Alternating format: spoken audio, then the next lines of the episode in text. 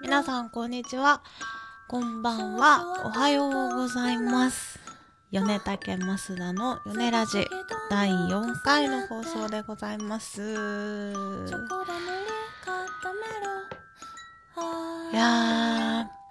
ー、世間は3連休があったりしたわけですね。皆さんどっかお出かけしたりしましたか？私は3連休あんまり関係ない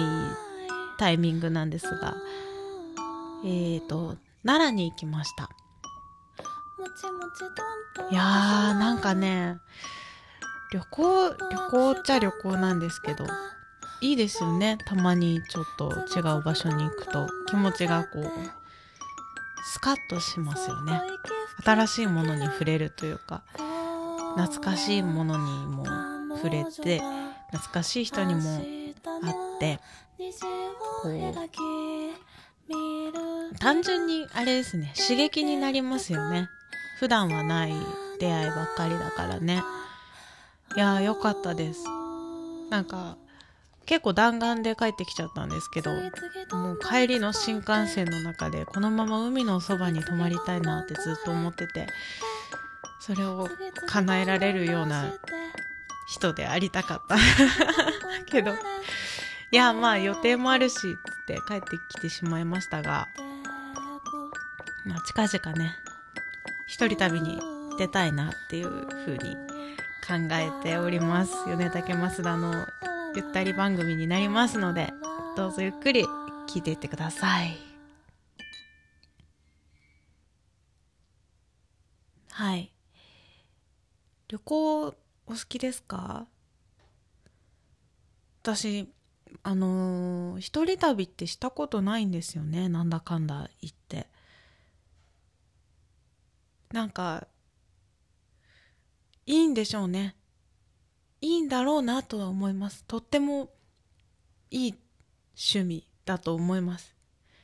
いや、結局なんていうのかな、人といても、まあ、疲れる時は疲れるじゃないですか。で、まあ一人だと楽だしみたいな、一人旅よく行く方とかおっしゃいますけど、気持ちはよくわかります。一人は楽ですね。私も買い物とか一人派です。間違いなく一人派ですね。一人かギリギリお姉ちゃんお姉ちゃん大好きだからね。お姉ちゃんとかお母さんとかは一緒でもいい。なんかまあ好みも分かってくれてるしね、似てるし好みが。うん。もうな、友達とかさ、そういうなんていうんですか、こう何とも言えない距離感の人と買い物はちょっと厳しいね。うん。そう、なんかそれと一緒じゃないか。一緒じゃないですけども、旅ってもうさ、日をまたぐ単位で一緒にいるわけじゃない。一回ね、友達と旅行にどこだっけあれ、伊豆に一回友達と二人で行ったことがあるんですけど、それはね、でも楽だった。友達次第か、結局。うん。その子も全然こう気を使わなくていいっていうと失礼なのかな、どうなのかな。いや、ラフに過ごさせてくれる子だったんで、その時はまあ楽ちんでしたけど。でもさ、そう、まず一人旅の話だね。一人旅は最終的に寂しくなりそうなんですよね、私。うん。なんだかんだ言って一人結構大丈夫なタイプだと思うんです。一人映画もできるし、一人カフェとかザラもうめちゃめちゃやるし、あとなんだ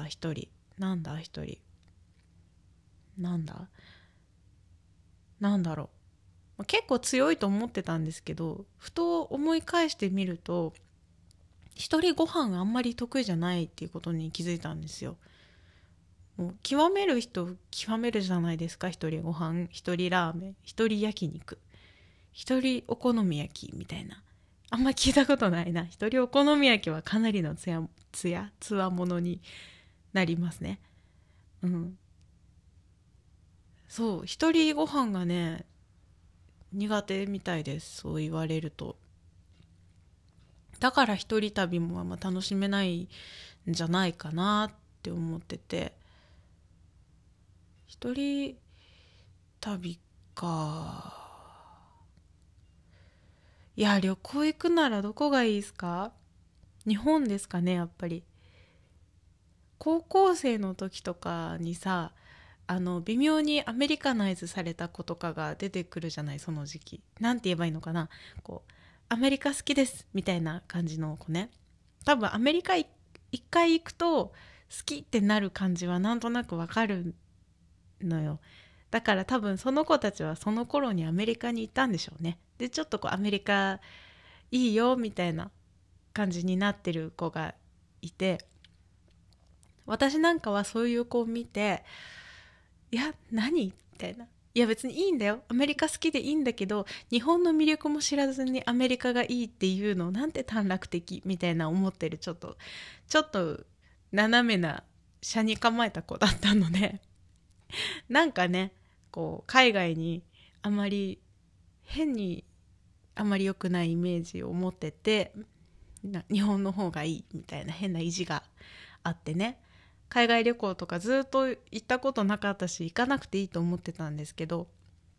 きっかけがあって一回だけアメリカに行くことがありまして、いや確かにね、価値観変わるわ。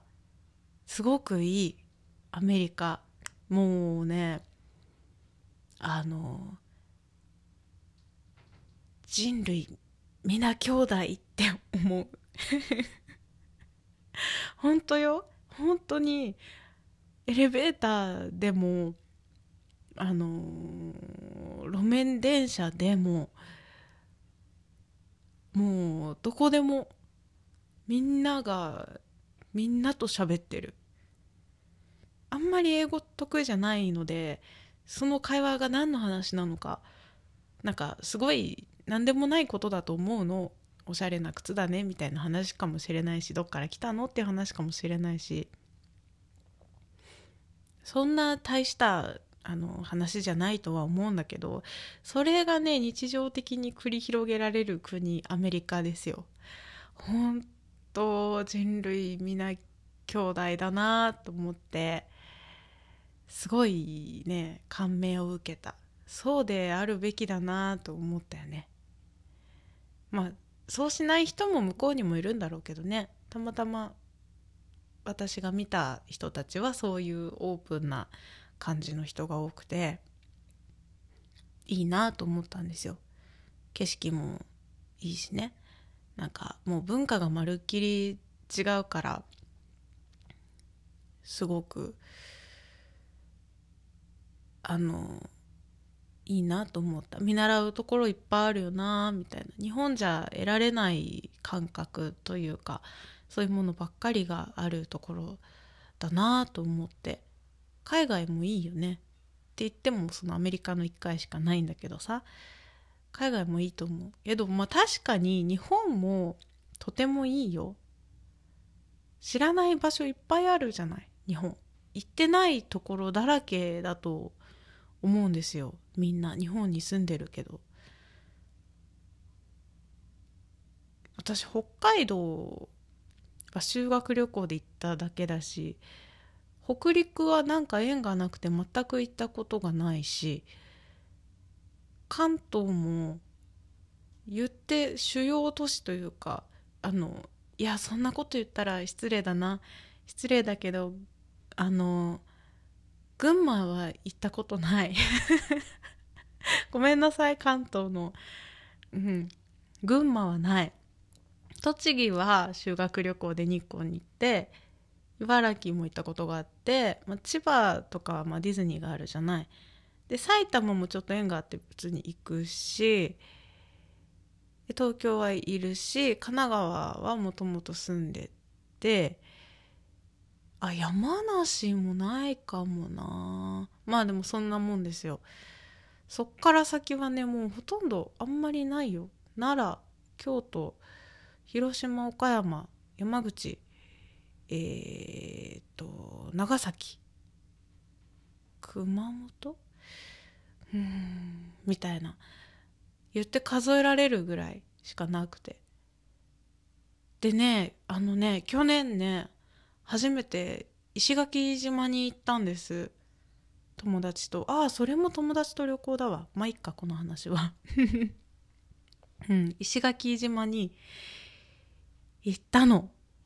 私、海って全く興味がなくて、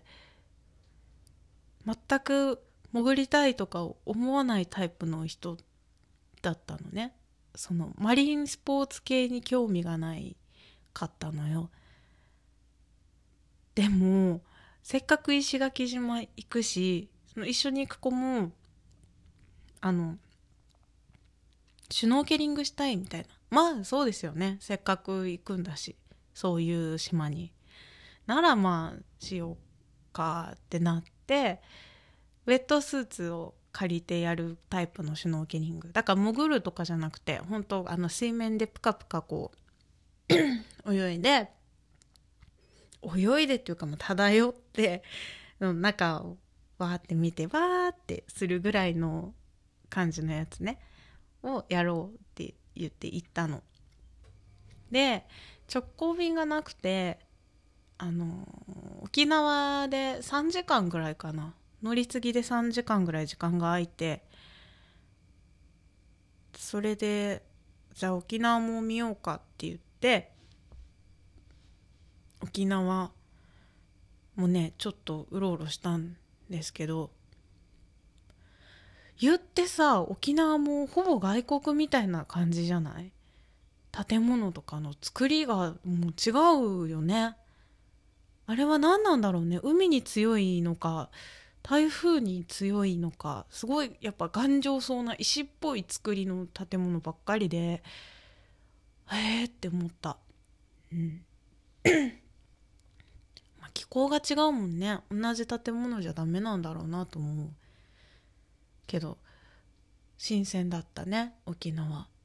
ルートビアとか飲んだよ。知ってますか、ルートビア。不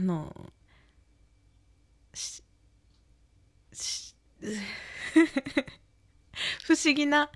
味のするコーラみたいなやつコーラじゃないんだけどね、炭酸のすごく不思議な味の飲み物で、なんて言うんだっけな、なんかファ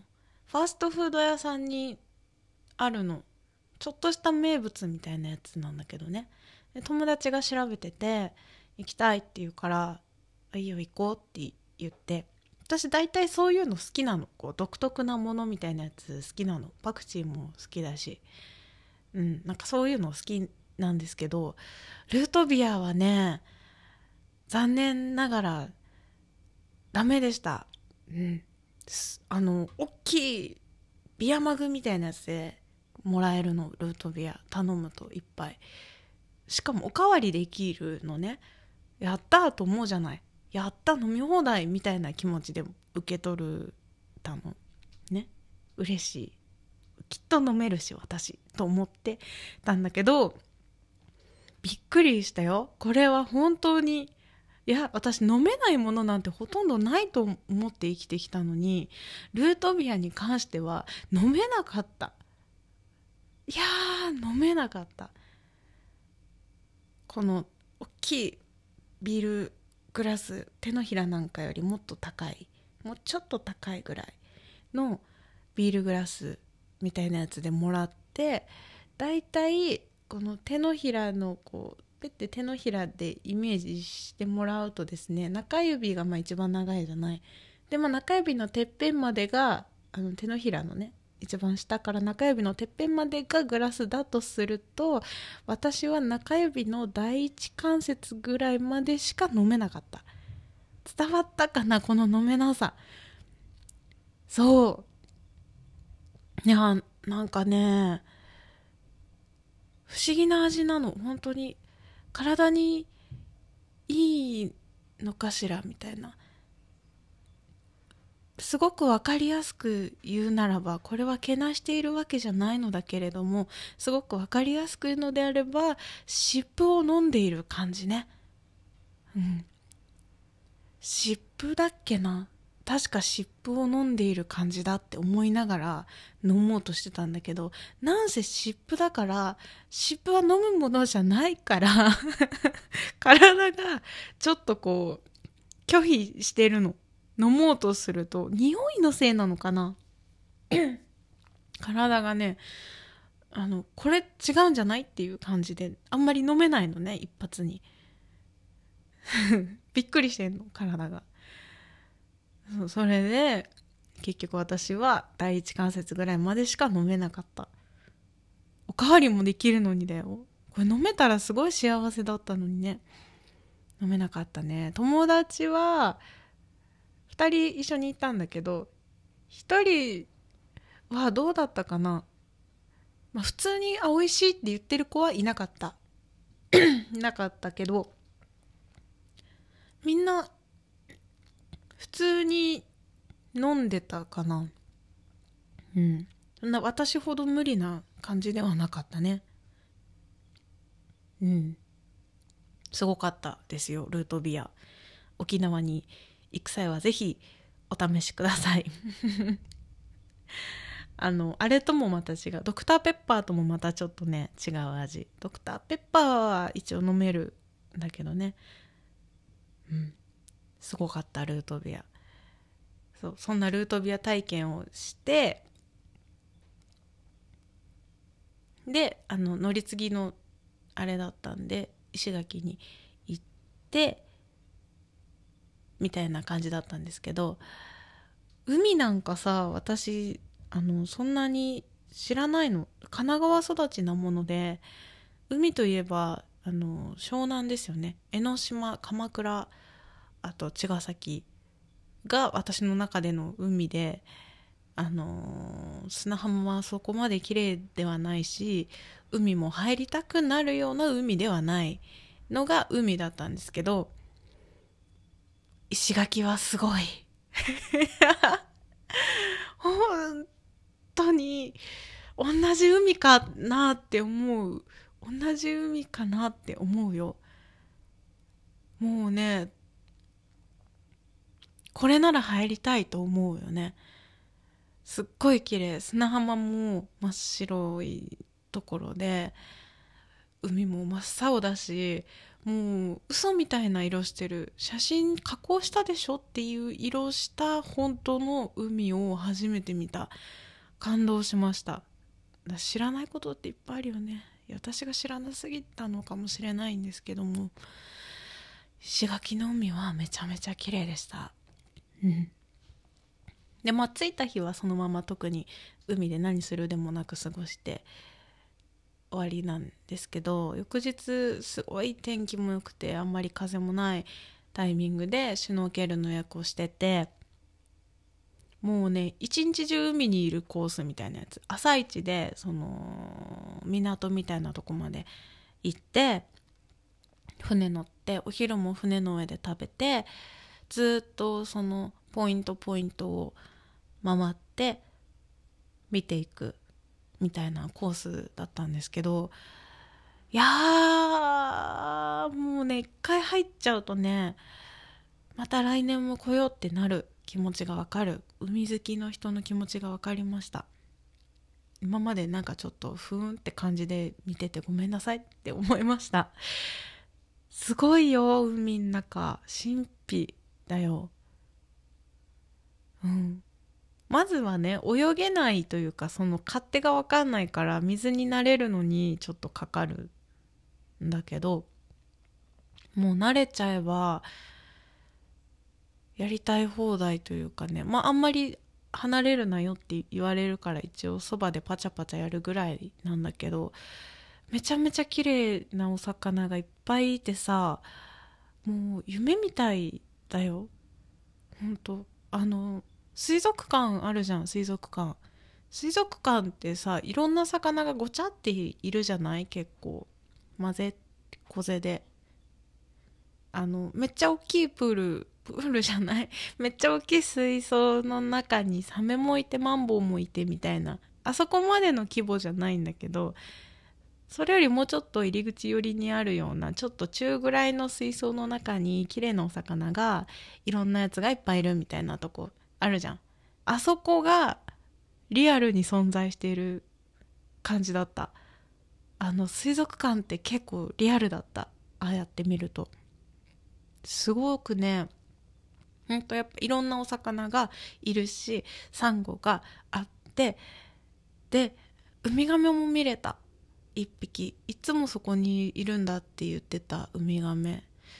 左足がないの、確かないんだよって言われて、ああないんだって思って見てた。一緒に泳ぎたかったんだけど、私たちはシュノーケリングでこうウエットスーツを着ていて、ほっといてもプカプカ浮いてしまう、こう潜り込んでいけない感じのスタイルだったから、一緒に泳いだりはもちろんできない。上からぼやって眺めて、うわいたわっていうぐらいなんだけど、それでもやっぱりなんか感動したよね。うん。潜りたくなった。うまいなと思う。そういうのをさ見ちゃうと潜れた方がいいじゃん。そばまで行って一緒に泳いでやりできるかもしれないと思うとさ、まあもちろん次は潜りたいなってなるよね。うまいね。うん。そう。でもね、残念なことに私すごく酔いやすいタイプで、車でもバスでも船でも新幹線でも何でも酔うのね。やっぱり船酔いするだろうと思って、酔い止めを持って行って飲んでいたの。それももう病院勤めの友達がいるんだけど、その子に聞いた一番効くやつを飲んでいってたから、船は絶好調、何にも気持ち悪さなんて何にもない、潮風気持ちよいみたいな、海がめっちゃ青いっていうのを楽しんでいけたんだけど、なんかねポイント2つ目か3つ目ぐらいでこうプカプカプカプカしてると、なぜか波に乗ってるだけなのに、波酔いっていうのかね、多分波酔いって初めて聞いたんだけど、そうこう揺れるからね、波でチャプンチャプンって、それに乗っかってる自分で酔うっていう経験をしてさ、いやちょっと引いた自分に酔うんだね、波で酔うと思わないじゃない。びっくりしたわ。そう酔ってさ、もう泣く泣くまだ見てたかったんだけど、ちょっとさすがにさ海の中で吐いて魚が寄ってくんの見たくないじゃん。別にいいんだろうけど、食物連鎖的にはいいんだろうけど、そんな思い出嫌だわと思って、船上がって、まあ早々にリタイアしたわけなんですが、まあ、リタイアって言ってもね、もう一人だけ返してもらうわけにもいかないので、船の上でグロッキーになってたわけなんですけども、まあそれでもすごいやっぱいい思い出よね。水族館行きたいな、そんなこと言ってたら。そういうことで、まあ石垣の海はすごいよ、ほんと。それでもサンゴが死んでいってるっていう話をね、インストラクターさんが会う人みんなしてくれた。もっと綺麗だったっていう話をしてくれた。これから回復していくといいですねって心から思います。うん。はい、という謎の旅行のお話でございました。皆さん3連休いかがお過ごしでしたでしょうか。楽しかったですか。よかったです。ということで米竹の話をしますと、米竹はね次のレコーディングがウッドベースのレコーディングになります。楽しみ。佐々木慶太郎くんっていう知り合ったのは結構昔、でも一緒にやったことはないかっこいいベーシストさんです。もともとはエレキベースの人で、もうスラップのタイプの人なんですよ。ベンベンかっこいいですよ。